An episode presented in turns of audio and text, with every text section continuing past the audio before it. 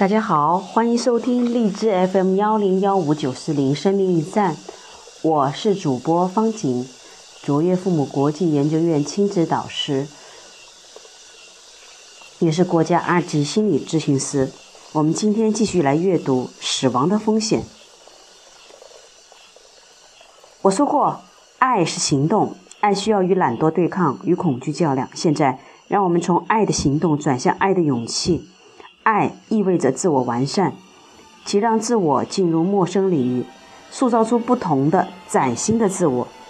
在此过程中，我们接触到的是从未接触过的事物，并由此获得改变。不熟悉的环境、不同的规章制度、陌生的人、事物和活动，都可能使我们面对痛苦，并由此而产生畏惧。人人都有对抗畏惧的方式。我们宁可拒绝改变，也不愿忍受改变带来的痛苦。此时，我们最需要的就是勇气。勇气不意味着永不恐惧，而是面对恐惧也能坦然行动，克服畏缩心理，大步走向未知的未来。在某种意义上，心智的成熟需要勇气，也需要冒险。如果你定期上某个礼堂做礼教堂做礼拜。你或许会注意到这样一个女人，她将近五十岁。每个周末上午，在礼拜仪式开始前五分钟，她会准时准时来到教堂，坐在教堂后面的靠边的椅子上。礼拜仪式刚结束，她就悄然的、快步的走向门口。主持礼拜的牧师来到教堂门口，跟每一个打招呼，每一个人打招呼寒暄。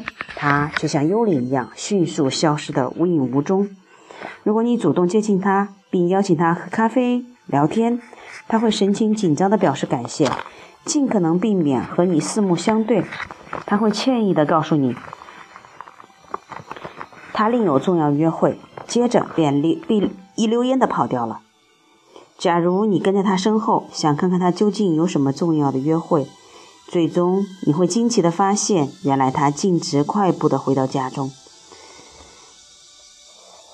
这个女人的住处是一座小型公寓，通常是门窗紧闭。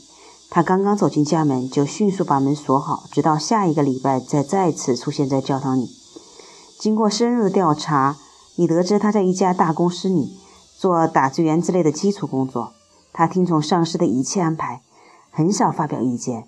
她在公司里默默无闻，工作也极少出现差错，就连吃午餐时。他也不会离开座位与旁边的人进行交流。他几乎没有任何朋友，总是一个人步行回家。途经超市，他会进去购买一些日用品和食品，然后回到家里再次紧闭门窗，直到次日上班时，他才会再次出门。到了周末下午，他可能独自去电影院。他家里有台电视机，却连一部电话也没有。他也很少和别人通信。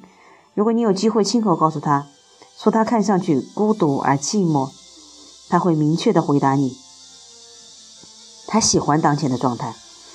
你问起他是否养过宠物，他会告伤感地告诉你，他曾养过一条狗，他非常爱那条狗。不幸的是，他的狗八年前死了，此后他再也没有养过狗。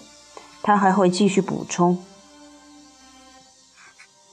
说那只狗在他心目中有着无可替代的地位。这个女人究竟是谁呢？我们无法知晓她的秘密。我们只知他尽力避免与人接触，不想冒险与别人打交道，也从未想过自我完善。他宁可让形象越来越小，哪怕像影子一样。他希望不被打扰，不为人知。除了上礼堂做教堂做礼拜，他没有精神灌注的对象。精神灌注不等于真正的爱，但灌注毕竟是爱的起点。给予某种事物以精神灌注，可能面临拒绝或遭受损失。接近某个人，就可能经受失去对方的危险，让你再次回到寂寞孤独的状态。如果对方是某种有生命的事物，不管是人、宠物还是盆栽，他们都有可能忽然死亡。如果信任或依赖某个人，就有可能因为对方的顽固，让自己受到莫大的伤害。精神灌注的代价之一，似乎是或早或晚，你都要因为精神灌注的对象死亡或离去。让自己饱受痛苦的折磨。如果不想经受各种痛苦，就必须放弃生活中的许多事物，包括子女、婚姻、性爱、晋升、友谊。但唯有这些事物才能够使人生丰富多彩。在自我完善的过程中，除了痛苦和悲伤，你同样可以收获快乐和幸福。完整意义的人生势必伴随着痛苦，其中最大的痛苦之一就是面对心爱之人或心爱之物的死亡。如果你想避免其中的痛苦，那你恐怕只有完全脱离现实，去过一种没有任何意义的生活。生命的本质就是不断的改变、成长和衰退衰退的过程。选择了生活与成长，也就选择了面对死亡的可能。前面提到的那位女士，一直活在狭隘的圈子里，可能是因为经受过一连串死亡的打击，朋友和亲人相继离世。让他倍感痛苦，宁可放弃真正的生活，也不想再次面对不幸。他不想经受任何痛苦，由此放弃了心灵的成长，哪怕活得如同行尸走肉。但是因害怕打击而逃避，只会导致心理疾病。大多数有心理疾病的人都不能清醒而客观地面对死亡。我们应该坦然地接受死亡，不妨把它当成永远的伴侣。想象他始终与我们并肩而行，我们甚至应该像唐璜那样把死亡当成最忠实的朋友。也许这些听上去有些可怕，却可以丰富心灵，让我们变得更加睿智、理性和现实。在死亡的指引下，我们会清醒地意识到，人生短暂，爱的时间有限，我们应该好好珍惜和把握。不敢正视死亡，就无法获得人生的真谛，无法理解什么是爱。什么是生活？万物永远处在变化中，死亡是一种正常现象。不肯接受这一事实，我们就永远无法体味生命宏大的意义。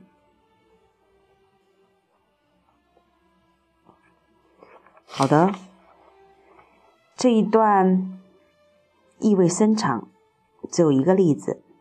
我们先来回溯一下经典的句子：爱意味着自我完善。即让自我进入陌生领域，塑造出不同的、崭新的自我。